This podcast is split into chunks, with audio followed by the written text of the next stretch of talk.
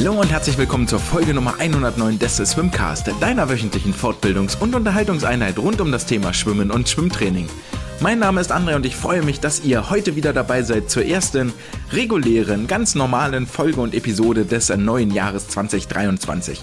Dies ist Folge Nummer 109 und trägt den wundervollen Titel Trainingspraxis. Aus einem ganz, ganz einfachen Grund. Wir werden uns nämlich heute mit vielen Dingen aus, der, aus dem praktischen Trainingsalltag beschäftigen. Dazu gehören zum einen Geschichten vom Weihnachtsschwimmen. Wir werden einen wissenschaftlichen Blick auf das Training für 400 Meter Freistil werfen. Wir werden einen Blick rüber nach Amerika werfen und dort mal in die kleine Diskussion einsteigen. Suited versus unsuited und sicherlich noch das ein oder andere mehr. Doch bevor wir dazu kommen, sei der Hinweis auf die Social Media Kanäle und auf äh, alle anderen Kanäle ähm, geboten. Auf Social Media könnt ihr dem Swimcast folgen für den ein oder anderen Hintergrundinformationen, für ein bisschen mehr Informationen zum Schwimmen, Statistiken, Auswertungen. Die DMSJ steht ja vor der Tür und da wird es mit Sicherheit das ein oder andere Zahlenspielchen äh, geben. Außerdem gibt es noch eine Homepage unter www.swimcast.de. Dort unter dem Reiter Wissenschaft zum Beispiel könnt ihr alle Wissenschaftsthemen nochmal in äh, kurzer, prägnanter prägnanter Form nachlesen, möglicherweise sogar mit Bildchen, die wir in den vergangenen 108 Episoden vorgestellt haben. Damit nun genug der Vorräder, wir kommen zur Folge Nummer 109. Wie bereits angekündigt, wir beschäftigen uns zuallererst mit dem Thema Weihnachtsschwimmen. Da mag der eine oder andere die Augenbrauen hochziehen und sagen, Weihnachtsschwimmen, hm, ist irgendwie fünf, sechs Wochen her, was will er denn jetzt noch damit? Geschichten erzählen und vielleicht eine kleine Anregung fürs Training geben, denn ähm, wir haben da das ein oder andere gemacht, was mir so noch nicht untergekommen war und ich, also es war schockierend zum Teil und für diesen Schockmoment müsst ihr euch noch ein paar Sätze gedulden. Natürlich haben wir auch den ganzen anderen äh, Klabums gemacht, den man äh, so tut äh, kurz vor Weihnachten. Ja, es gab die äh, traditionelle Bierstaffel. Wir sind auf Zielzeit geschwommen. Dafür gab es Punkte. Wir haben da so ein kleines Team-Event draus gemacht hier in meiner Sportgruppe oder wie heißt das? Sportmannschaft heißt das jetzt hier so schön in Hamburg. Ähm, Genau, haben wir den ganzen ähm, äh, Quatsch gemacht. Es gibt ja viele Vereine, die das etwas anders handeln. Da vor Weihnachten nochmal den 100 mal 100 Hammer auspacken. Das haben wir auch vor drei Jahren in Mülheim habe ich das gemacht am 23.12. Das hat mich dann am Ende deutlich mehr mit aus dem Rennen genommen, als ich äh, gedacht hätte. Da war nicht mehr viel anzufangen mit mir am Vorweihnachtstage. Aber das sind Geschichten aus einer längst vergangenen Zeit. Gar nicht mehr so lange her ist das, was wir in unserem letzten Weihnachtstraining an dem Donnerstag gemacht haben. Und zwar ging es wie folgt zur Sache. Wir haben Teams gebildet, zwei oder drei, es waren drei Teams insgesamt. Ich glaube, jedes Team bestand dann aus äh, äh einer Handvoll äh, Sportlerinnen und Sportler. Und es äh, ging natürlich darum, die anderen beiden Mannschaften hinter sich zu lassen, der Beste zu sein und damit gröhlend und jubilierend äh, in die Dusche zu gehen und dort das äh, Präbier zu öffnen.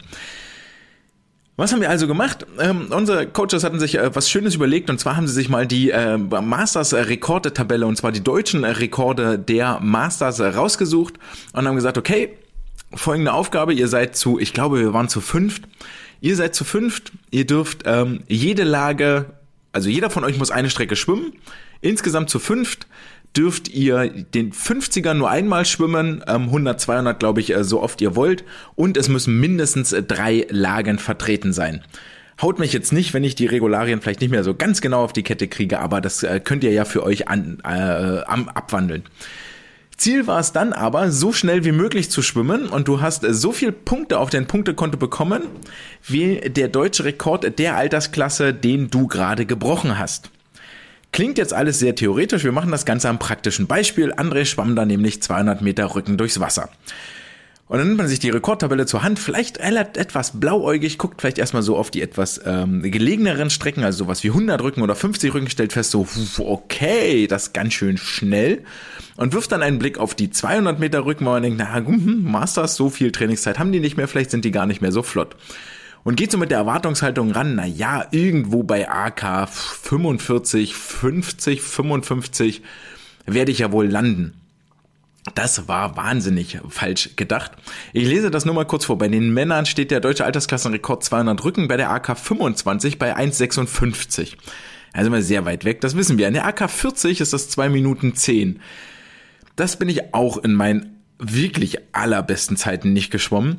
Dann kommen wir zur AK 50, dort ist es 219 Mhm, auch weit weg im aktuellen Trainingszustand, damals im Dezember sowieso. Dann kommt die AK 55, 60, 65, dann denke ich so 237, 6. Was ist das? Wie rechne ich mir das schön? Das ist eine 1,16 an, 1,21 drauf. Boah, vielleicht, wenn du ganz viel Glück hast. AK 70, 3 Minuten 2, alles klar, da bleibe ich drunter. Also bleibt das wohl irgendwo zwischen AK 65 und AK 60 und AK 70 hängen. Da zwischen den deutschen Rekorden liegen ja auch nur schlappe 23 Sekunden. Was soll's? Also Startsignal ertönte mit letzter Kraft ins Ziel gerettet, die Beine in typischer Rückenschwimmmanier nur noch über den Beckenboden in die Wand geschliffen, schwer atmend, keuchend, schalmeit mir eine 2,38 entgegen und ich hatte damit stolze 70 Punkte für unser Team gesammelt.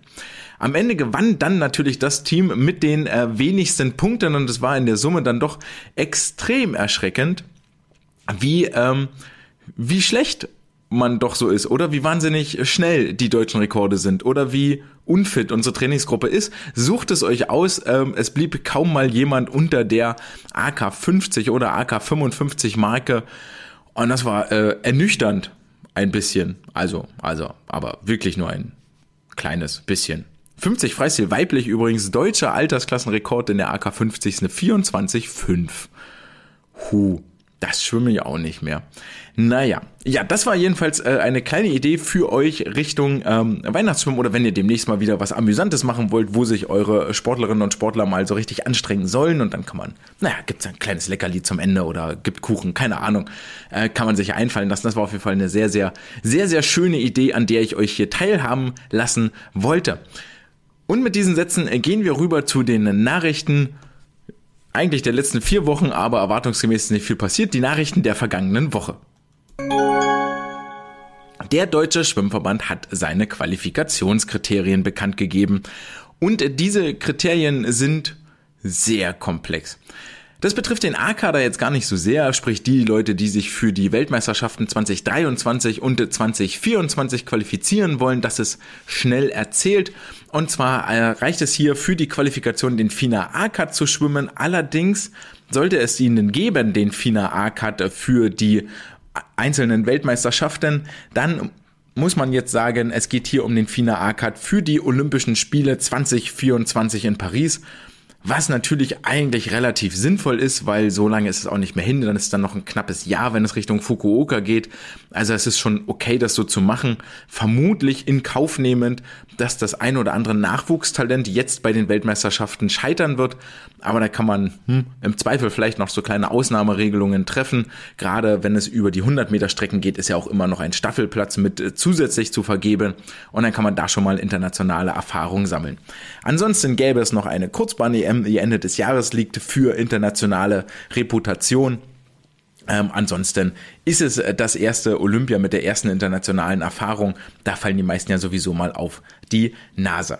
Also, simpel, FINA A-Cut für Olympia unterbieten, das berechtigt zur Teilnahme an den Weltmeisterschaften. Für die Staffeln ist es wie im vergangenen Jahr, gilt der Mittelwert der Zeit aus dem Vorlauf und dem Finale. Das ist Achtung, liebe Trainerinnen und Trainer, war wohl auch in den vergangenen zwölf Monaten nicht jedem so klar, zumindest ähm, war es so das Hörensagen.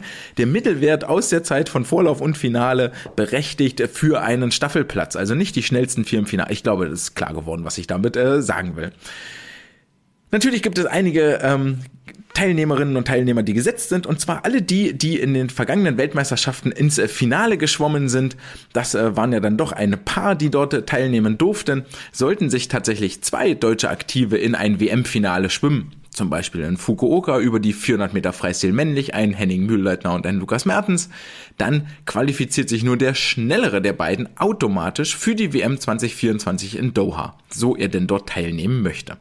Quali-Zeitraum 27.3. bis 23.4. Quali-Wettkämpfe in Heidelberg, Magdeburg und Berlin. Alles ein bekanntes Prozedere, nichts Wildes, nichts Neues dabei. Zusätzlich gibt es dann noch die Junioren-Europameisterschaften in Belgrad. Dort ist der Quali-Zeitraum ein bisschen anders gestrickt, nämlich nur vom 13.04. bis 23.04. Warum? Bleibt ein Geheimnis der Texteschreiber. Zusätzlich erhalten die Sportlerinnen und Sportler, die bei der JDM starten wollen, aber auch die Möglichkeit, sich bei den deutschen Jahrgangsmeisterschaften zu qualifizieren. Das müssten alle sein, die Jahrgang 0607 weiblich und 0506 männlich sind.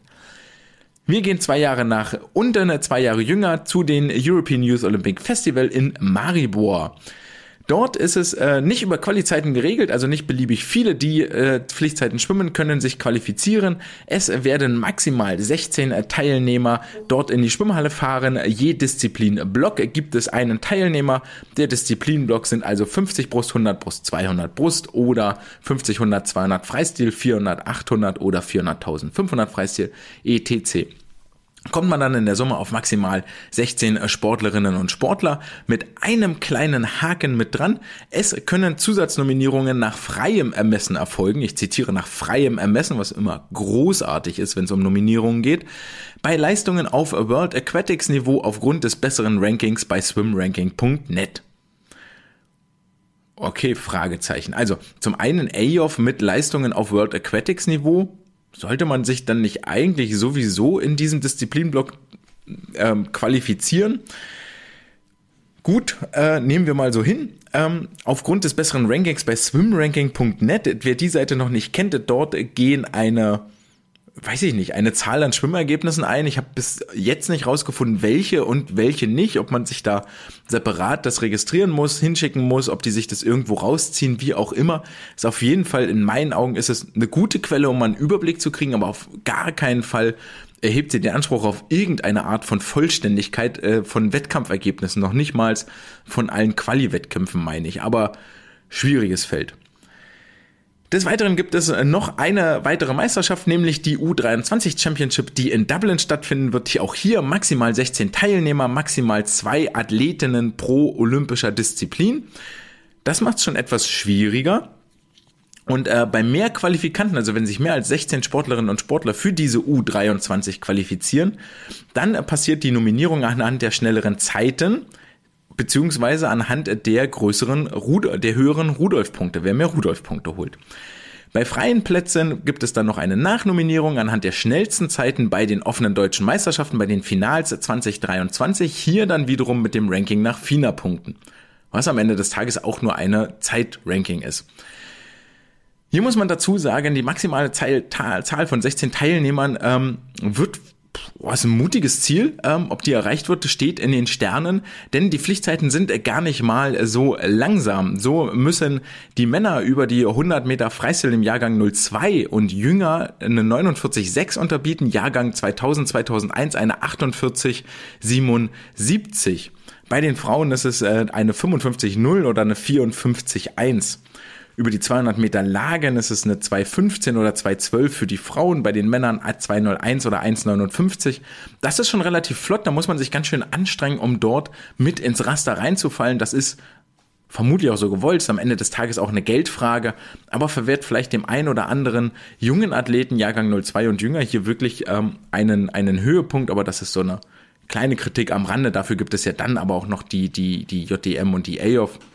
Wobei natürlich hier die U23 Championship gerade genau diesen Zwischenjahrgang abdeckeln soll zwischen den äh, JDM, also das sind dann die 17-Jährigen und die 18-Jährigen Frauen und Männer und dann alle, die bis 23 äh, Jahre alt sind, dürfen dann nach Dublin fahren. Das ist eigentlich schon, schon ganz okay und ganz äh, klug eingerichtet hier dieser Wettbewerb. In der Summe der einzelnen Quali-Kriterien bleibt festzuhalten, dass wir so ziemlich jedes Ranking mit dabei haben. Wir haben mal Pflichtzeiten für die Weltmeisterschaften, wir haben eine Vorqualifikation, wie zum Beispiel für die Weltmeisterschaften.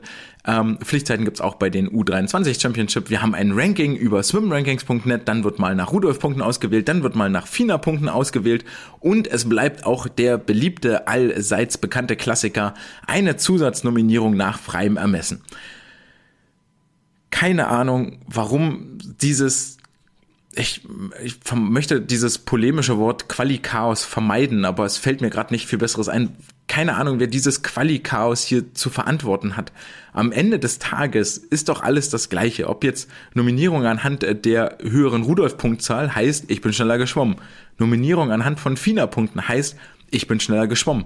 Nominierung anhand des Rankings in swimranking.net keine Ahnung, wo die Zeiten herkommen, aber auch dort wieder, ich bin schneller geschwommen.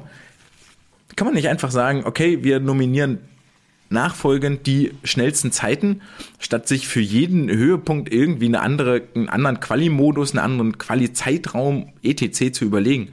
Weil der Zeitraum macht ja noch so halberwegs Sinn, weil die Wettbewerb jeweils woanders liegen. Aber hm, kompliziert, kompliziert, kompliziert und für uns als Berichterstatter extrem schwierig nachzuvollziehen und erklärt kriegt man das jetzt schon mal fast gar nicht. Ebenfalls in Erklärungsnöten ist der Deutsche Schwimmverband. Und zwar ähm, hat das Bundesinnenministerium, Bundesministerium des Inneren, das Bundesinnenministerium, keine Ahnung, ob es das gleiche ist, das BMI jedenfalls, ähm, das auch für die Sportbelange zuständig ist, hat den DSV mal ordentlich gerüffelt, den Zeigefinger gehoben und gesagt, ey, also ziemlich durch die Blume, aber ey Leute, das, das gucken wir uns jetzt nicht mehr so lange an. Es gab nämlich einen Bericht bezüglich der Aufarbeitung der Fälle des sexuellen Missbrauchs durch den DSV. Wir alle erinnern uns, losgetreten durch die Dokumentation von Jan Hempel. Berichtet hat hierüber sportschau.de, auch über diesen äh, BMI-Bericht. Und in diesem Bericht heißt es wohl, dass die Prüfung des BMI habe ergeben, hieß es in dem Bericht, dass der DSV alle in der Eigenerklärung zur Prävention und Bekämpfung von sexualisierter Gewalt im Sport enthaltenen Forderungen vollumfänglich umgesetzt habe. Langes Zitat, wir nehmen das mal ein Momentchen auseinander. Also das BMI sagt, ey, lieber DSV, habt ihr echt ganz gut gemacht, so schönes Ding. Ihr habt ähm, alle äh, Forderungen, die in diesem Papier mit dem etwas sperrigen Namen Eigenerklärung zur Prävention und Bekämpfung von sexualisierter Gewalt im Sport alle Forderungen, die da drin stehen, habt ihr vollumfänglich umgesetzt. Sehr gut, herzlichen Glückwunsch, schön gemacht.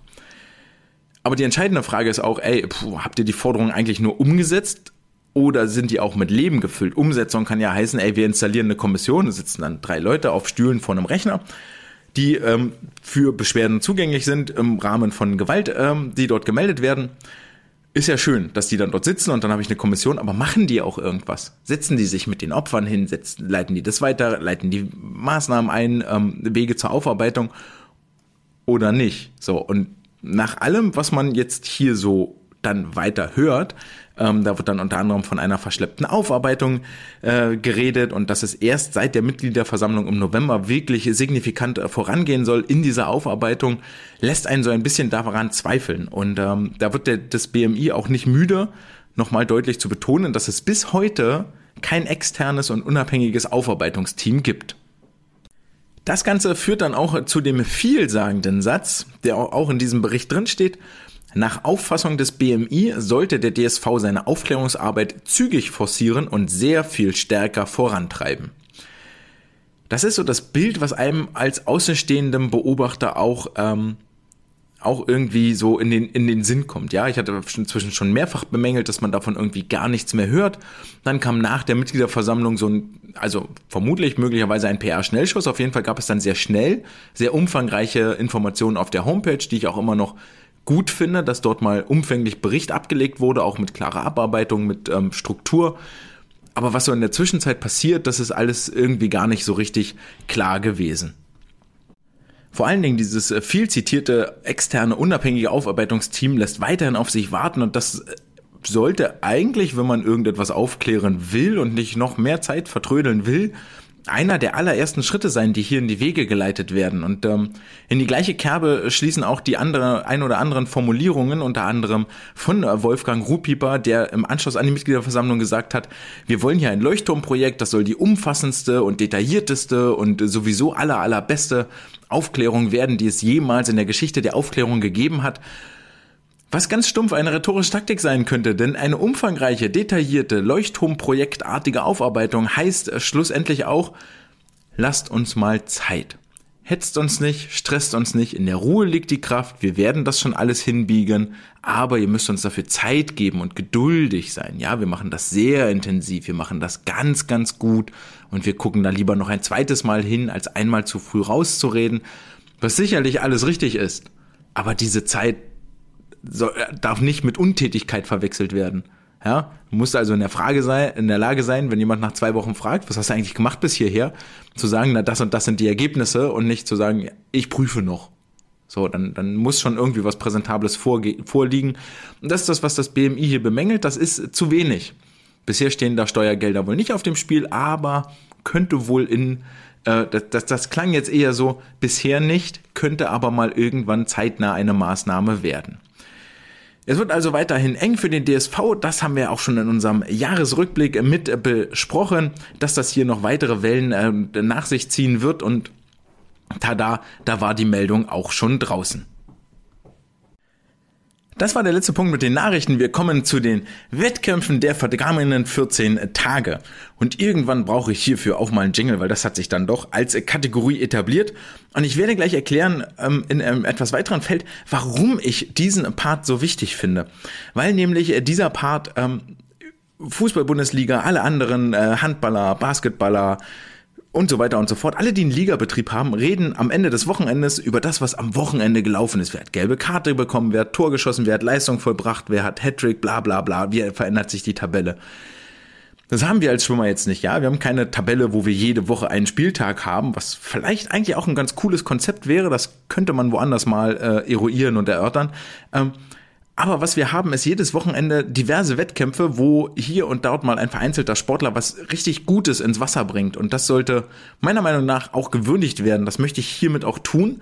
Und wir werfen an dieser Stelle noch einen zweiten Punkt mit auf, nämlich das Thema der Woche, das da in den USA hochschwappte und intensivst diskutiert wurde, nämlich Suited versus Unsuited.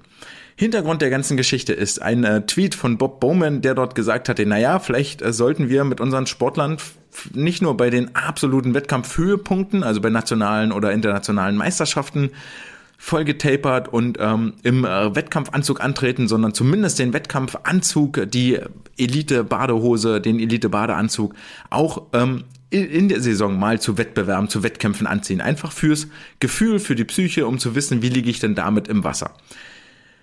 Und so ergab es sich, dass am vergangenen Wochenende äh, seine Arizona State University, die ASU, bei zwei Dual Meets angetreten ist. Einmal am Freitag gegen, das habe ich jetzt inzwischen vergessen, ich weiß es wirklich gerade, ist auch völlig egal. Und dann nochmal am Samstag gegen äh, die University of California, unter anderem das Team, das von äh, David Marsh trainiert wird. Und jetzt ergab es sich, dass im Vorfeld darüber gesprochen wurde, ja, macht man so ein Gentleman's Agreement, ey, welche Strecken wollen wir eigentlich schwimmen und ähm, wie sieht das jetzt aus? So, ja, ziehen wir Wettkampfanzüge an, ziehen wir keine an und hat äh, Bob Bowman natürlich gesagt als ASU Head Coach und nach seinem Tweet äh, völlig verständlich, wir werden da voll äh, in äh, voller Wettkampfmontur auflaufen. Also einmal das äh, ganze Besteck äh, rauskramen, anziehen, präsentieren und dann gucken, was wir in der Lage sind zu leisten. Die California Men haben das nicht getan. Die sind in ihren normalen Trainingsbadehosen geschwommen, haben sich, ja, und das ist ja auch schon so ein, so ein, es ist ein Mindset, das damit einhergeht, ne? Du kannst Trainingsbadehose, Trainingsbrille, ist alles irgendwie wie immer, gehst auf den Startblock, ja, versuchst dich vorzubereiten, aber es ist ein anderes Gefühl, was dort mitgeht. Und nachdem ich irgendwie auch das wahnsinnig, also, man muss dazu sagen, zu mir, historisch ich bin in einer Zeit groß geworden, wo es diese ganzen Wettkampfanzüge noch gar nicht gab, also zumindest nicht in der Art, dass sie einen signifikanten Effekt auf die Leistung hätten. Ja, das größte, was es bei uns gab an Tech-Suit war der Speedo 2000 der lange halten sollte und schon viel besser war als alle anderen. Ob das wirklich so ist, sei dahingestellt.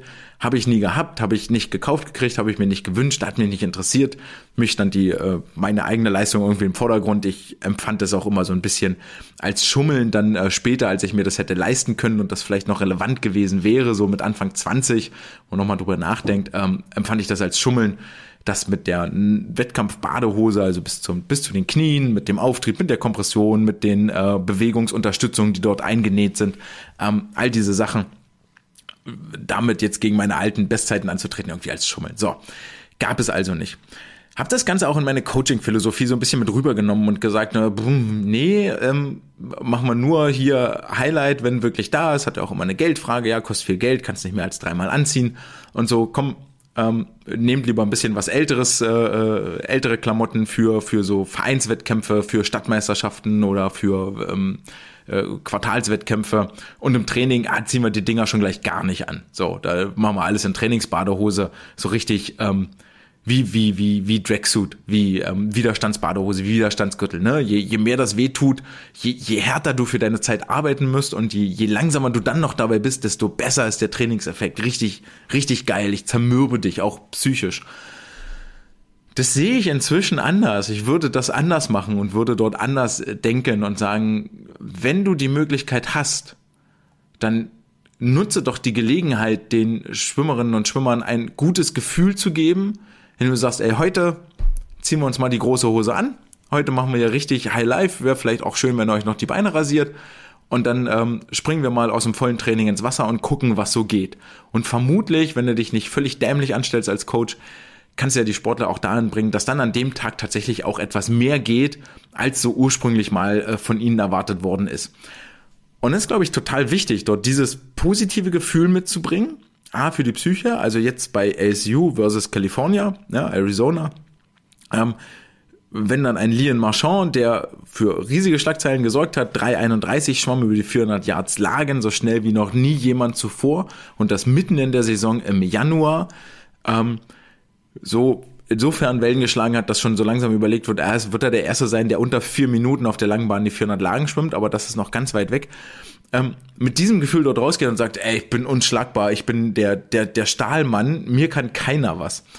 Das ist natürlich ganz geil so und mit dem Gefühl, das nächste Mal bei einer Meisterschaft auf den Startblock zu treten, gibt dir einen riesen Confidence Boost, riesen selbst riesiges Selbstvertrauen plus dem, wenn du das auch ausstrahlst, geht das ja auf deine Nachbarbahn mit über und möglicherweise fühlen die sich ein bisschen eingeschüchtert.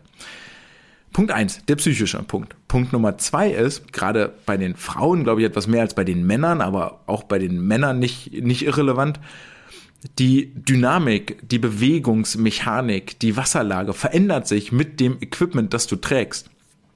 Ja, so eine normale Speedo-Badehose ähm, oder normaler Badeanzug wird dir nicht so viel Auftrieb generieren, wird nicht die gleiche Körperkompression haben, wird nicht dafür sorgen, dass die Durchblutung gleich ist, dass vielleicht der Beinschlag mehr unterstützt ist bei den Männern, ähm, wie das äh, äh, bei, bei einer richtigen Wettkampfhose, Wettkampfbadeanzug der Fall ist. Und das spielt auch eine Rolle. Du musst natürlich lernen und sei es nur, dass du drei Zentimeter höher im Wasser liegst. Damit musst du lernen, umzugehen. Wasserlage ist ein ganz, ganz entscheidender Punkt und nicht automatisch heißt das, nur weil ich höher im Wasser liege, bin ich schneller. Wenn ich mit der Veränderung nicht umgehen kann, weil mein Armzug nicht mehr stimmt, weil ich vielleicht mit den Schultern ein Stück weiter rotieren muss, etc., dann habe ich halt nichts gewonnen. Ja, dann, dann verliere ich. Und auch das will irgendwie geübt und trainiert sein. Und auch deswegen würde ich sagen, na, pff, so vielleicht sollte man einmal im Monat tatsächlich äh, im Wettkampfanzug schwimmen. Und zwar so richtig, richtig schwimmen, schwimmen. Ähm, nicht nur bei so einem Dual Meet, quasi einem Vergleichs, Vereinsvergleichswettkampf, sondern auch mal im Trainingsprozess rein, um dem Sportler gewahr zu machen, ey, was verändert sich dadurch eigentlich? Und letztendlich heißt es ja, diese Unterstützung, die durch den Anzug da ist, die will ich auch mit ins normale Training, in die normale Wasserlage mit reinbringen. Und ähm, ja, genau, das äh, spielt äh, dort noch mit rein. Und dann der dritte Punkt, den Bob Bowman mit aufgebracht hat, ist natürlich eine Coaching-Perspektive. Ja, wir waren jetzt beide aus Sportlersicht gesprochen, jetzt kommt die Coaching-Perspektive. Du als Coach willst ja auch beurteilen, okay, ich arbeite, ich arbeite, ich arbeite die ganze Saison. Und dann verändere ich zum Saisonhöhepunkt hin, verändere ich so viele Variablen. Ah, ich mache einen Taper. Es geht über mehrere Wochen, das mache ich vorher in der Saison nicht, weil ich dafür keine Zeit habe. Ich weiß nicht genau, wie sich das auf den Sportler auswirkt. Das muss ich mir hart erarbeiten über mehrere Belastungszyklen oder Jahre hinweg. Punkt Nummer zwei, der Sportler rasiert sich. Er schläft vielleicht ein bisschen mehr, ja, er ernährt sich nochmal ein bisschen anders. Auch das hat einen Einfluss auf die Leistungsfähigkeit. Und Punkt Nummer drei, ich gebe ihm anderes Equipment. Das heißt, wenn der Sportler jetzt viel, viel schneller schwimmt, als er jemals zuvor geschwommen ist, habe ich gar keine Aussage, an welchem der drei Faktoren liegt das eigentlich. Wenn der Sportler viel langsamer schwimmt oder langsamer schwimmt als vorher, habe ich auch keine Aussage, an welchem der drei Faktoren liegt das jetzt eigentlich. Und so kann ich vorher in der Saison schon mal hingehen und peu à peu rausixen und weiß jetzt genau, okay, wenn ich den, den, den Wettkampfanzug anziehe, dann passiert XY. Dann bin ich schon erstmal grundsätzlich vielleicht besser, als wenn ich ihn nicht anhätte. Und ähm, schon alleine aus dem Grunde ist für mich die Antwort eigentlich völlig klar, dass ich hingehe und sage, ey, ich muss eine Möglichkeit finden, finanziell, Umweltbedingungen, ja, nicht jeder kann sich äh, 200 Euro Badehose oder, oder 200 Euro ähm, Badeanzug leisten, um den über die Saison hinweg abzurocken. Das ist mir klar, das ist mir bewusst, aber ich muss eine Möglichkeit finden, wie ich das irgendwie bewerkstelligen kann, dass, ähm, dass ich dieses Feeling auch trainiere. Jetzt mag der ein oder andere auch völlig zu Recht einwerfen, na Moment mal, also bei den Wettkämpfen ist das ja jetzt gar nicht so ein Ding, da treten sie doch alle immer in Wettkampfanzug auf den Startblock. Ja, das ist vollkommen richtig, aber wie oft machen sie so Wettkämpfe? Ich habe es früher in einer, ähm, immer dafür geguckt, dass wir mindestens einmal pro Monat einen Wettkampf schwimmen. Dabei ist sogar die Pflichtwettkämpfe gerne mal rausgeklammert, also DMSJ oder DMS, sondern dann wirklich gesagt, das ist ein reiner Vereins, Vergleichswettkampf, wie auch immer, irgendwas Low Level, ähm, wo wir XY tun und ich will das und das sehen. In diesem Sinne sind jetzt auch die Wettkampfergebnisse der vergangenen zwei Wochen, die von den äh, Nachwuchssportlerinnen und Sportlern erbracht wurden, zu sehen. Und ähm, wir halten uns nochmal vor Augen, es ist irgendwie Januar und im Januar passieren generell nicht so die wahnsinnig aufregenden Zeiten und Dinge, es sei denn, man schwimmt äh, für die Arizona State University und heißt Lian Marchand, dann kann man mal eine 3,31 schwimmen über 400 Meter Lagen und die Welt in Angst und Schrecken und in Staunen äh, versetzen. Für die deutschen Sportlerinnen und Sportler ging es im Wesentlichen bei zwei Wettkämpfen äh, zur Sache und im, äh, ins Wettkampfbecken unterwegs. Zum einen gab es in Stuttgart vom 13. bis 15. Januar das Dr. Otto Fahr Schwimmfest. Ähm, sehr, sehr groß, auch äh, gerade mit den äh, Cannstättern ja dann äh, sehr hochklassig besucht. Auch die Heidelberger waren da, unter anderem Luca Armbruster. Und das sind auch die äh, zwei Sportler, die hier für Furore gesorgt haben. Das einmal für den SV Cannstatt, Linda Roth, der Name sei noch genannt, und Luca Armbruster, der JDM-Sieger über die 50 Meter Delfin. Der kommt nämlich so langsam wieder in Form, nachdem er zwei eher schwächere Jahre hinter sich hatte. Hieß es jetzt nach den 100 Freistil in 50, 37 und nach den 100 Meter Delfin in 54, 44. Ende mit dem Wettkampf geschehen und beides sind extrem gute Zeiten, knapp über den Dezemberzeiten, die er in Rotterdam noch beim Meeting geschwommen war und mit beiden Zeiten hält er jetzt in der Saison 22, 23 auf der 50 Meter Bahn den Spitzenplatz.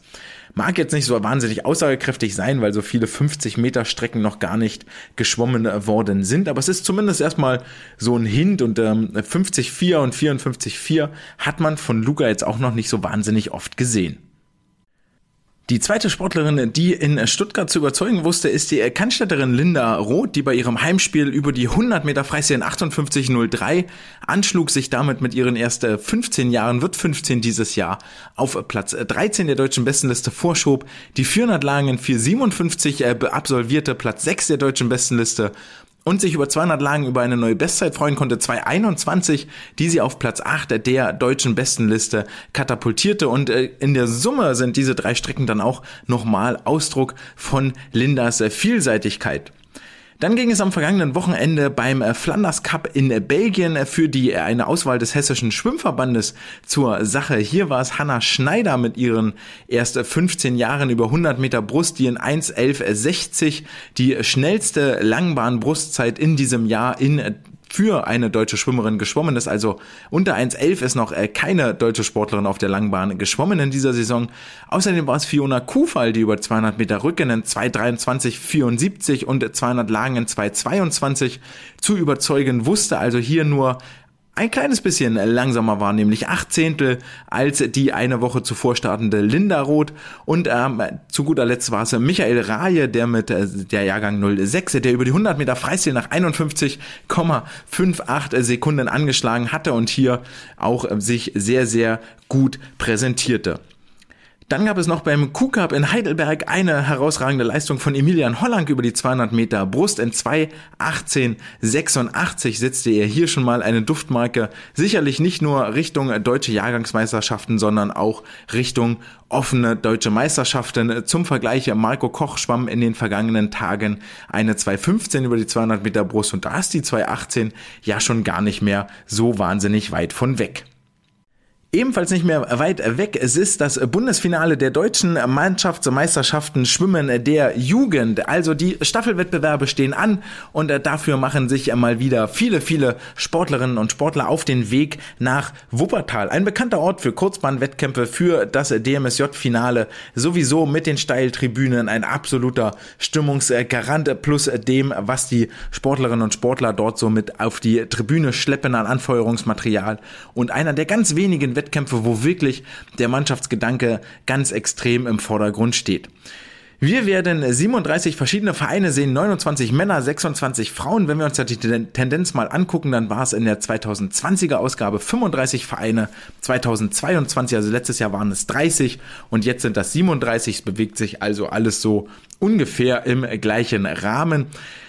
Viel anders sieht das allerdings aus, wenn wir uns angucken, wer im vergangenen Jahr eine Medaille gewonnen hat und wer dieses Jahr nach den Vorkämpfen wieder auf einem Medaillenplatz steht.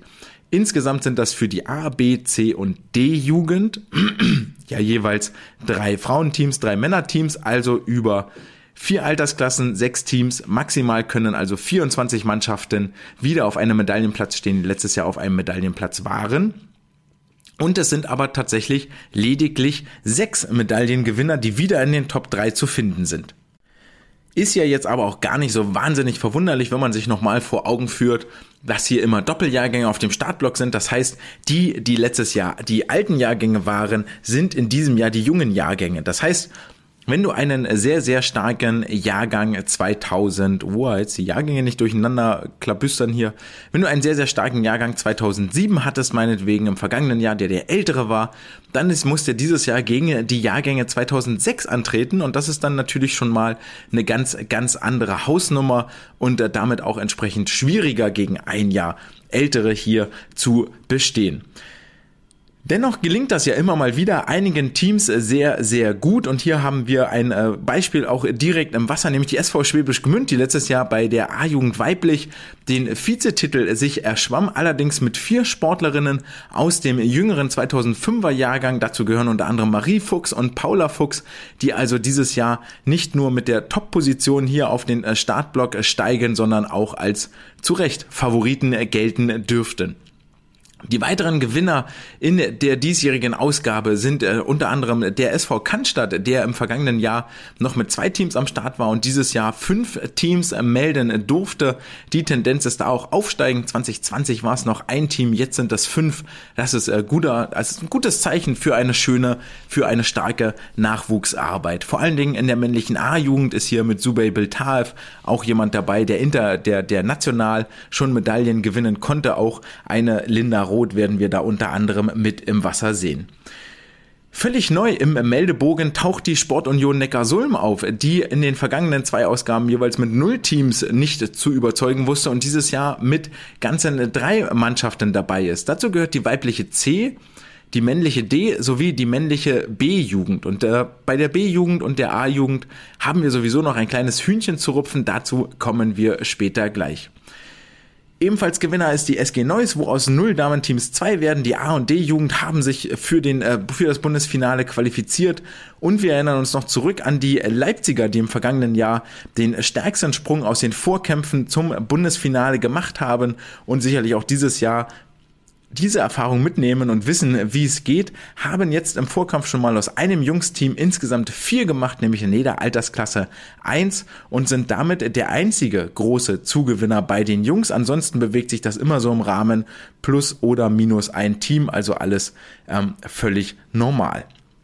Die Gewinner kommen also aus Leipzig, Neuss, Neckarsulm und Cannstatt. Wo es Gewinner gibt, gibt es auch Verlierer. Und die tragen viele Namen aus den vergangenen Jahren, aus historischen Daten, aus der Geschichte, aus dem Grab der DMSJ, nämlich alle, die in den vergangenen Jahren in der A- und B-Jugend nach dem Vorkampf auf dem siebten und achten Platz waren, dürfen sich dieses Jahr nochmal als kleine Verlierer fühlen, denn der siebte und achte Platz wurden mit zum Bundesfinale eingeladen, erstmalig in der Geschichte der DMSJ. Schön für alle, die sich damit qualifizieren konnten. Das äh, betrifft ja dann unter anderem die Neckarsulmer männliche B-Jugend. Und äh, schade für alle anderen, denen das in den vergangenen Jahren verwehrt geblieben ist. Aber wir blicken nach vorn und freuen uns, mehr Sportlerinnen und Sportler bei diesem wirklich ähm, unterhaltsamen Event dabei, ähm, desto besser für den Schwimmsport. Ebenfalls Verlierer sind alle Vorjahressieger, denn keiner konnte hier seine Spitzenposition aus den Vorkämpfen behaupten. Werden wir mal nächste Woche einen Blick drauf werfen, wie sich das dann in den Finalergebnissen widerspiegelt. Ebenfalls als Verlierer gelten darf wohl die SSG Samax Ritter, die mit einigen Umbrüchen auf dem äh, Trainerstuhl zu kämpfen hatte und vielleicht da auch so ein bisschen ähm, Unsicherheiten mit herzieht. Denn letztes Jahr waren hier noch drei Teams am Start. In diesem Jahr ist es nur noch eines und das ist die A-Jugend männlich. Die allerdings hat eine echt äh, wahnsinnig interessante Storyline, denn die hatte zum einen Konkurrenz aus Magdeburg bekommen, die im vergangenen Jahr gekniffen haben in dem älteren Jahrgang, die keine Corona-Infektion riskieren wollten und damit auch nicht den nationalen Höhepunkt riskieren wollten. Und die SSG Samax Ritter ist mit ihrer A-Jugend, also jetzt die Jahrgänge 05, 06, äh, dabei den Durchmarsch zu vollführen, also jede Altersklasse auch zu gewinnen. Und da haben sie in diesem Jahr dann in der A-Jugend die erste Chance dazu. Ebenfalls die SG Mittelfranken ist auf dem absteigenden Ast. 2020 äh, noch mit fünf Teams, letztes Jahr mit vier Teams, dieses Jahr nur noch zwei. Da würden wir ist es dann auch mal spannend zu sehen, wie es dort weitergehen wird. Die SV Halle Saale mit 2-2 und jetzt mit gar keinem Team mehr vertreten, also zwei Teams 2020, zwei Teams 22 und auch der SC Chemnitz hat aus äh, vier Teams im Jahr 2020 jetzt nur noch ein Team mit in der Schwimmoper am Start und zu meiner großen Überraschung eigentlich gar kein Frauenteam mehr am Start interessant, hier die einzelnen Vereinsentwicklungen vielleicht mal so nachzuvollziehen und äh, da einen Blick drauf zu werfen. Und vielleicht lässt sich über die Geschichte dann auch wirklich mal also einen, einen Rückschluss ziehen, wie sich so die Vereine entwickeln und voranschreiten mit den meisten Mannschaften vor Ort und dabei. Das soll hier nicht unterschlagen werden und ähm, gehört ganz, ganz wichtig mit dazu. Es ist die Mannschaft der SG Essen, die mit insgesamt sieben Teams dabei sein wird. Im vergangenen Jahr noch mit neun Teams, was ja wirklich außergewöhnlich ist. Dieses Jahr noch mit sieben Teams, die absolute Spitzenmannschaft und seit Jahren immer wieder im Nachwuchsbereich hier ganz, ganz stark vertreten. Auch das hatten wir im Jahresrückblick ja mal kurz angesprochen. Entscheidend wird aber sein, kommen diese Sportlerinnen und Sportler dann auch international international oder zumindest national in der offenen Klasse oben an. Die Leipziger haben sechs Teams, die Magdeburger fünf und auch der SV Cannstatt mit fünf Teams in den Top 3 der meisten Teams dabei. Die SG Bayern mit vier und dann kommt ein sehr, sehr großer Block an Vereinen und Städten, die mit drei Mannschaften hier nach Wuppertal reisen werden. Welche Storylines gibt es zu verfolgen? Zum einen schon gesagt, die SSG sah äh, dabei, den Durchmarsch zu machen, jede Altersklasse einmal zu gewinnen. Dieses Jahr gegen die Magdeburger dürfte es wohl eines der spannendsten Felder werden in der männlichen A-Jugend, wo hier viele ähm, Mannschaften ganz, ganz eng beieinander sind. Den ersten vom Viertplatzierten trennen hier lediglich elf Sekunden und da kann sich ja immer noch wahnsinnig viel verschieben. Ähm, wir alle wissen, was sein kann. Man weiß nie so genau, was passiert. Ist jemand krank geworden? Hat sich jemand verletzt? Wie ist das Training ausgerichtet? Sind überhaupt alle in Topform? Und so weiter und so fort. Die Leipziger darf man auch mal ein Auge drauf haben mit dem sicherlich größten Steig oder einem der größten Steigerungspotenziale aus dem vergangenen Jahr haben wir das gelernt und sind jetzt schon dreimal mit Mannschaften in den Top 3 zu zu vertreten. Traditionell muss man ja sagen, haben die größeren Startgemeinschaften eh das beste Optimierungspotenzial als so ein ganz äh, kleiner Verein. Als Beispiel sei hier in der weiblichen D-Jugend äh, genannt, der ähm, wie heißen ja, oh mein Gott. Der TSV Katzwang, aktuell auf dem vierten Platz an 23,42, wird wohl nicht mehr so viele Sportlerinnen oder Sportler in der Hinterhand haben, um mir wirklich jedes kleine Sekündchen oder Zehntelchen raus zu optimieren, vielleicht nochmal eine Sportlerin zu ersetzen, weil man im Vorkampf noch eine zweite, dritte Mannschaft gemeldet hatte, wo ähm, es um das Vereinsergebnis ging und jetzt hier wirklich darum, sich so gut wie möglich zu platzieren, sodass man Sportlerinnen aus anderen Mannschaften noch mit rübernehmen kann, wohingegen die SG Frankfurt, die nur knappe anderthalb Sekunden dahinter war, hinter den Katzwangern auf Platz 5, da vielleicht nochmal aus dem größeren Talentpool schöpfen kann. Die weibliche A-Jugend der SG Frankfurt hat schon abgemeldet und ansonsten ähm, ist es so, dass die D-Jugenden und C-Jugenden äh, ziemlich ähm, äh, deutlich aussehen. Also da scheint wohl die Reihenfolge zementiert zu sein. Bei der B-Jugend äh, weiblich ist es ein Vierkampf um drei Medaillen zwischen Essen, Cannstatt, Leipzig und Wiesbaden. Da dürften dann auch schon mal die ein oder anderen bekannteren Namen, Jahrgang 07, 08, auf den Startblock steigen. In der B-Mannschaft männlich ist der Düsseldorfer SC der Zweitplatzierte aus den Vorkämpfen. Auch eine kleine Überraschung, die so sicherlich nicht zu erwarten war. Bei der A weiblich ist die SG SV Schwäbisch Gmünd, der seinen Titel, der sich jetzt den Titel holen will, letztes Jahr noch Vize geworden. Und wie gesagt, die A männlich mit dem spannendsten Feld unterwegs viele, viele Sportlerinnen und Sportler im Wasser, die schon bei den äh, deutschen Jahrgangsmeisterschaften überzeugen konnten. Auch im vergangenen Jahr war das äh, schon der Fall, dass da einige Flotte unterwegs waren. Auch eine Alina Bajevic oder ein Laros Thiel waren da schon mit im Wasser in äh, Wuppertal unterwegs, sind dort aber ein bisschen untergegangen unter den großen Leistungen. Also lohnt es sich sicherlich auch mal einen Blick auf die Zwischenzeiten in der D-Jugend und der C-Jugend zu werfen wer dort vielleicht so unter dem Radar, Radar auf einer, mit einer sechsplatzierten Mannschaft eine absolute Top-Zeit ins Wasser bringen wird.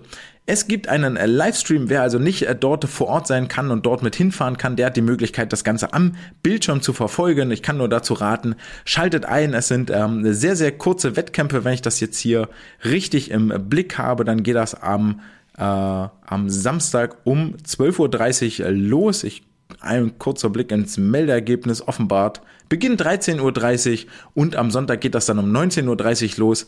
Kurze, schnelle Abschnitte genauso wie ein Wettkampf eigentlich sein soll. Kurz und knackig soll auch dieser Podcast sein und deswegen kommen wir zum letzten Punkt der heutigen Woche, nämlich der Wissenschaft der Woche.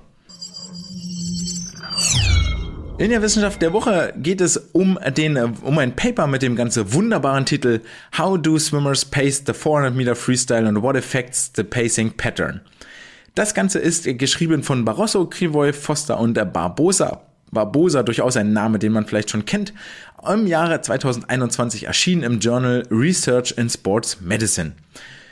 Worum geht es jetzt hierbei, wer des Englischen nicht ganz so mächtig ist oder an meiner Aussprache neuerlich verzweifelt und gescheitert ist? Es ist ein aktuelles Paper, also erst ein Jahr alt, das sich mit den Pacing-Strategien, also mit der Renneinteilung über die 400 Meter Freistil beschäftigt und auch mit den Ursachen für dieses gewählte Pacing. Und vor allen Dingen ähm, kann man das nochmal unter dem Lichte betrachten, dass sich ja die 400 Meter Freistil in den vergangenen Jahren und Jahrzehnten, und ich werde nicht müde, das zu betonen, extrem gewandelt haben, nämlich mit Druck von vorne geschwommen werden. Wenn man dort ähm, äh, Sportlerinnen sieht, äh, Summer McIntosh, Katie Ledecky, Li Bingji, Ariane Titmus, die dort für Furore sorgen und auch eine Isabel Gose, als sie unterwegs war zum EM-Titel, hat ein ähnliches, ähm, ähnlichen Drive an den Start gelegt, nämlich mit Energie und Power von vorne weg das Ding ins Ziel zu schwimmen. So hat sich das ein bisschen das ist der aktuelle Stand. Das war früher noch ein bisschen anders aus. Da ging es gefühlt nämlich deutlich mehr darum, wer kann denn auf den letzten 100 Metern noch am besten überzeugen und gar nicht mal so sehr das Rennen von vorne zu gewinnen. Und so haben sich die Forschenden hier diese Frage gestellt, wer, wie ist denn, wie sieht denn das Pacing aus bei den äh, Sportlerinnen und Sportlern? Und dafür haben sie aber gar nicht aktuelle Wettkampfergebnisse genommen, sondern die besten 24 Performer über 400 Meter Freistil laut FINA Bestenliste miteinander verglichen. Sie haben hierfür, ähm, wenn ich das richtig überblicke, tatsächlich bloß die Männer genommen und die Frauen äh, gar nicht äh, weiter berücksichtigt und aus der FINA Bestenliste dann alle die Leistungen berücksichtigt, wenn auch 50 Meter Splits vorlagen. Gleichzeitig haben sie geguckt, aus welchem Wettbewerb stammt denn diese 400 Meter Freistil Bestzeit? Ist der Sportler dort auch die 200 Meter Freistil geschwommen? Und dann wurde der Wettbewerb und die Performance nur berücksichtigt, wenn beide Zeiten vorlagen. Also, der Sportler musste im Wettkampf 200 Meter und 400 Meter geschwommen sein und es mussten 50 Meter Splits vorliegen. Alle Zeiten, bei denen das der Fall war, dort haben sie dann die besten 24 Performer, nicht die besten 24 Zeiten, sondern wirklich die besten 24 Schwimmer genommen und miteinander oder analysiert. Das Ganze führte zu folgenden Ergebnissen. Zum einen ist das Racing Pattern quasi bei allen hyperbolisch. Das heißt, sie fangen schnell an, werden dann im Mittelteil etwas langsamer und hören schnell wieder auf. Des Weiteren haben sie ähm, festgestellt, dass der Zusammenhang zwischen der 200 Meter und der 400 Meter Zeit nur eine moderate Korrelation ist, nämlich von Rho gleich 0,4. Also so, ja, moderat heißt es das, was es aussagt. Moderat. Kann stimmen, muss nicht stimmen. Lässt sich jetzt wenig draus ablesen, wenn ich, wenn du 200 Meter schnell schwimmst, dass ich dann auch weiß, was deine 400 Meter Zeit ist. In der zweiten Fragestellung haben sie sich angeschaut, ähm, die 200 Meter Zeit, also die 200 Meter Zeit aus dem Wettkampf, verglichen mit dem 200 Meter Split, der über die 400 Meter angeschlagen wurde, weil es hier nämlich das Saying gibt und die, die, den Mythos unter den Coaches, dass äh, man die 400 Meter gute 5% langsamer angehen sollte als die 200 Meter Zeit, die man zuvor geschwommen ist. Dieser Mythos hat sich bestätigt. Die Splitzeit war im Durchschnitt nämlich 4,5% langsamer als die 200 Meter Einzelwettkampfzeit. In Zahlen ausgedrückt 1,51 in der Splittzeit und 1,46 in der 200 Meter Freistilzeit. Gleichzeitig schränken sie hier aber schon ein, das war hoch individuell, also das war ist auf gar keinen Fall eine Aussage, die sich auf alle verallgemeinern lässt. Ähnlich wie der Laktat-4-Wert nicht automatisch die aerob-anaerobe Schwelle kennzeichnet, sondern auch das ein hoch individueller Wert ist, der sich auf 4 einpendelt, wenn ich mir nur genug Sportlerinnen und Sportler angucke. So ähnlich ist es hier auch. Woran das hängt, dazu kommen wir gleich nochmal. Und dann gibt es noch ähm, den Zusammenhang zwischen der ersten und der zweiten Rennhälfte, also der Zeit für 0 bis 200 Meter und der Zeit von 201 bis 400 Meter. Hier stellte sich raus, dass die zweite Rennhälfte im Schnitt 1,2 Prozent langsamer ist als die erste Rennhälfte und das ist dann in der Summe doch schon deutlich gleichförmiger als erwartet. Das mag unter anderem daher rühren, dass wir 2009, wovon viele, viele Zeiten noch in diesen besten Listen zu finden sind, ähm, 2009 ja die Zeit der Wunderanzüge hatten, die extrem dafür gesorgt haben, dass das hohe Tempo, was am Anfang angeschlagen wurde, auch am Ende noch geschwommen werden konnte und aufrechterhalten werden konnte. Ich glaube, das ist für mich so ein bisschen das Ding, was sich hier niederschlägt. 1,51 auf der ersten Rennhälfte, 1,52,4 auf der zweiten Rennhälfte ist dann das, was die Forschenden hier ermittelt haben. Jetzt steigen wir aber mal ein bisschen ein, so woran, schon gesagt, ist ja hoch individuell hier, 200 Meter Splitzeit versus 200 Meter Zeit, 4,5 Prozent langsamer. Wovon hängt das denn ab?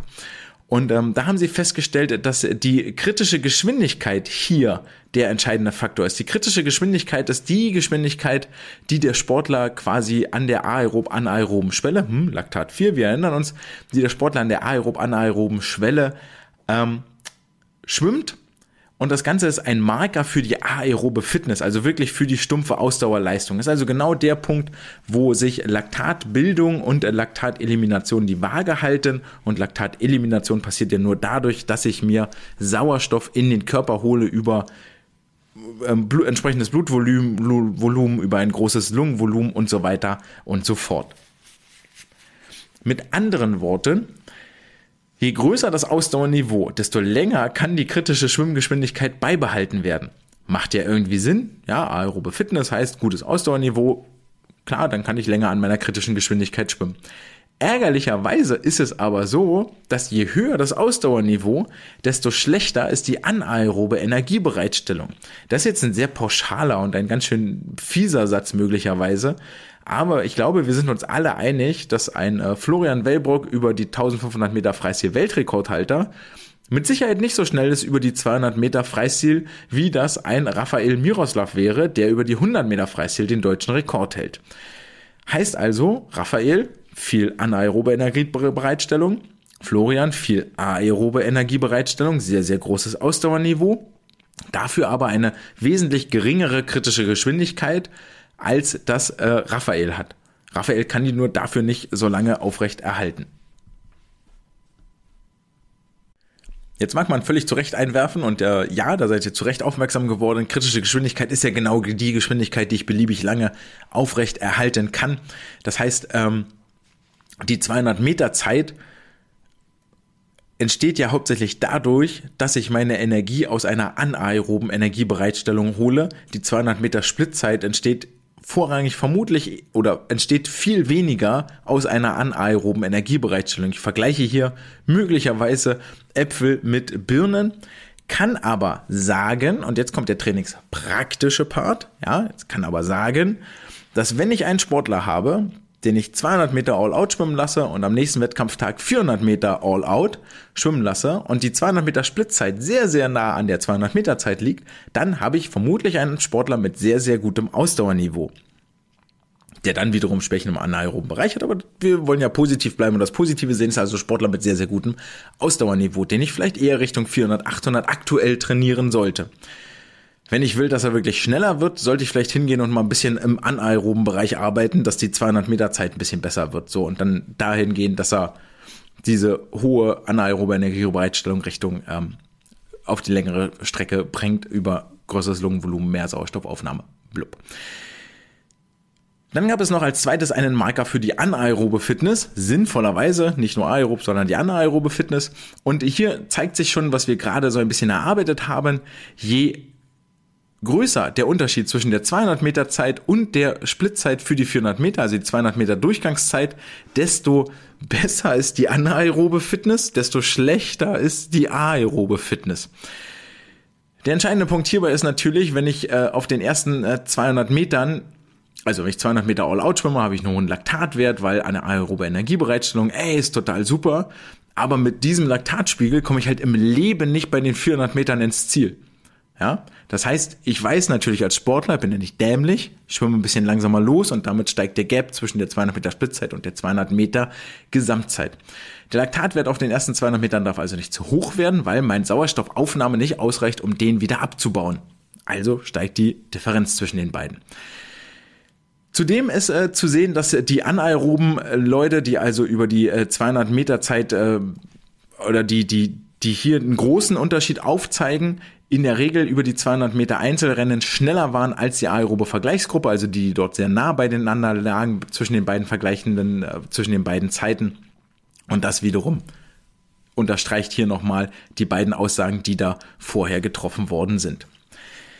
Was lernen wir daraus für die Trainingspraxis? Also aus zwei, ich sage jetzt, ist ja immer schön, wenn wir als Trainerinnen und Trainer nicht aufwendig irgendwas analysieren müssen, auch wenn so eine aufwendige Analyse immer deutlich genauer ist und viel, viel mehr Wert bietet, ja, weil das auch ein Fachmann macht, der sich wirklich damit auskennt, von dem kriegst du eine qualitativ hochwertigere Meinung, als wenn wir das selber machen. Aber in der Regel wollen wir ja schnell so eine Pi mal Daumen-Regel haben und den Rest regeln wir über Gefühl. Wir nehmen also unsere Sportler, lassen sie 200 und 400 Kraul schwimmen, vergleichen die 200 Meter Splittzeiten und kriegen eine Aussage über aerobe und anaerobe Leistungsfähigkeiten.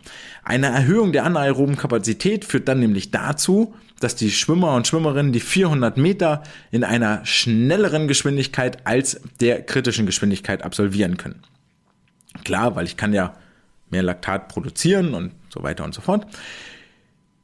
Die 400 Meter Kraul wiederum haben sich hier dann auch die Vorstände ganz gut ausgewählt, stellen halt einfach die höchsten Anforderungen an das aerobe und anaerobe System. Das heißt, ich muss schon dafür sorgen im Training, dass ich beide Systeme auch vernünftig trainiere, um eine gute 400 Kraulzeit zu haben. Ist ein bisschen eklig für die Sportler, weil die eigentlich gleichzeitig mm, so Kram schwimmen müssen wie, wie 10 mal 600 und auf der anderen Seite dann auch wieder so Kram wie 10 mal 100 all out. Ein bisschen, ja, die Ärmsten. Ähm, Beide Systeme müssen also trainiert werden und führen zu unterschiedlichen Effekten bezüglich der Splittzeiten und der Renneinteilung. Und hier liegt ein bisschen die Krux. Das heißt, ich muss bei meinem Sportler erkennen, in welche Kategorie kann ich ihn denn einsortieren, um dann entsprechend mit ihm an seinen Schwächen zu arbeiten oder seine Stärken auszubauen, um zu gucken, okay, welche Renntaktik am Ende ich denn aus seinen Möglichkeiten auch ähm, für ihn projiziere und für ihn male. Ja, das ist dann natürlich völlig klar dass ich für einen Florian Wellbrock, um in dem Beispiel zu bleiben, eine andere Taktik mir aussuche als für einen Raphael Miroslav. Ja, die können nicht beide die 400 Freistil identisch schwimmen. Heißt also, die Arbeitsanweisung für euch, erkennt den Bedarf eurer Schwimmerinnen und Schwimmer und trainiert sie entsprechend, denn nach den Erkenntnissen gerade 200 Meter Splittzeit versus 200 Meter Einzelzeit, wisst ihr genau, wo es zielgerichtet hingehen kann, wo die Stärken und wo die Schwächen auch liegen. Wer da selber gerade keine Sportlerinnen und Sportler zur Hand hat, der sei jetzt auf die Schlussworte mitgenommen und auf den Wettkampfausblick. Der kann nämlich zum einen mal hingucken beim Euromeet in Luxemburg, das am Wochenende stattfinden wird, wo unter anderem die äh, Trainingsgruppe vom OSP hier in Hamburg unterwegs sein wird und Ihr solltet natürlich ganz unbedingt Samstagnachmittag, Sonntagvormittag beim DMSJ-Finale in Wuppertal einschalten, zumindest nebenbei laufen lassen, damit die Einschaltquoten in die Höhe schnellen und wir ordentlich Werbezeiten verkaufen können, weil gucken ja ähm, 350.000 Leute zu. Dann war's das für diese Woche. Ich hoffe, ich konnte euch ein paar Anregungen fürs Training mitgeben. Das heißt, ihr habt Ideen mitgenommen aus meinem Weihnachtsschwimmen. Ihr wisst, wie ihr die 400 Meter Freistil schneller gestalten könnt und welches Pacing für euren Sportler vielleicht ansprechend ist. Ihr habt noch mal ein paar Argumente gehört, ob ihr lieber im Wettkampfanzug mit euren Sportlern mal trainieren solltet oder ob ihr vielleicht permanent in Trainingsbadehose schwimmt und die nur am Saisonhöhepunkt dann mal eintauscht gegen ein Hightech-Equipment. Außerdem gab es Nachrichten vom DSV und noch einiges mehr. In der nächsten Woche gibt es das dann auch wieder. Bis dahin sage ich an alle für euch da draußen frohes Schwimmen, Tauchen, fühlt euch wohl im Wasser in diesem dreidimensionalen Bewegungsraum. Mir war es eine Freude, euch zu unterhalten. Das war's für heute. Ciao!